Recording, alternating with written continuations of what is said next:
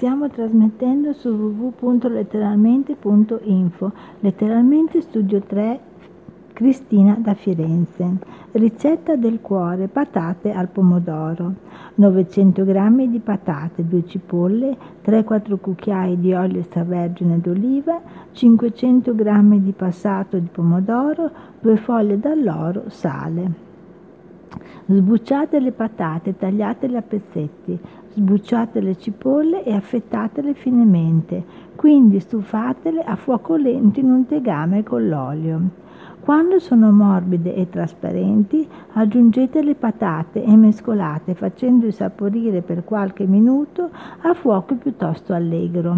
Unite poi il passato di pomodoro e le foglie d'alloro, salate, coprite il tegame con un coperchio e continuate la cottura a fuoco moderato per 40 minuti circa.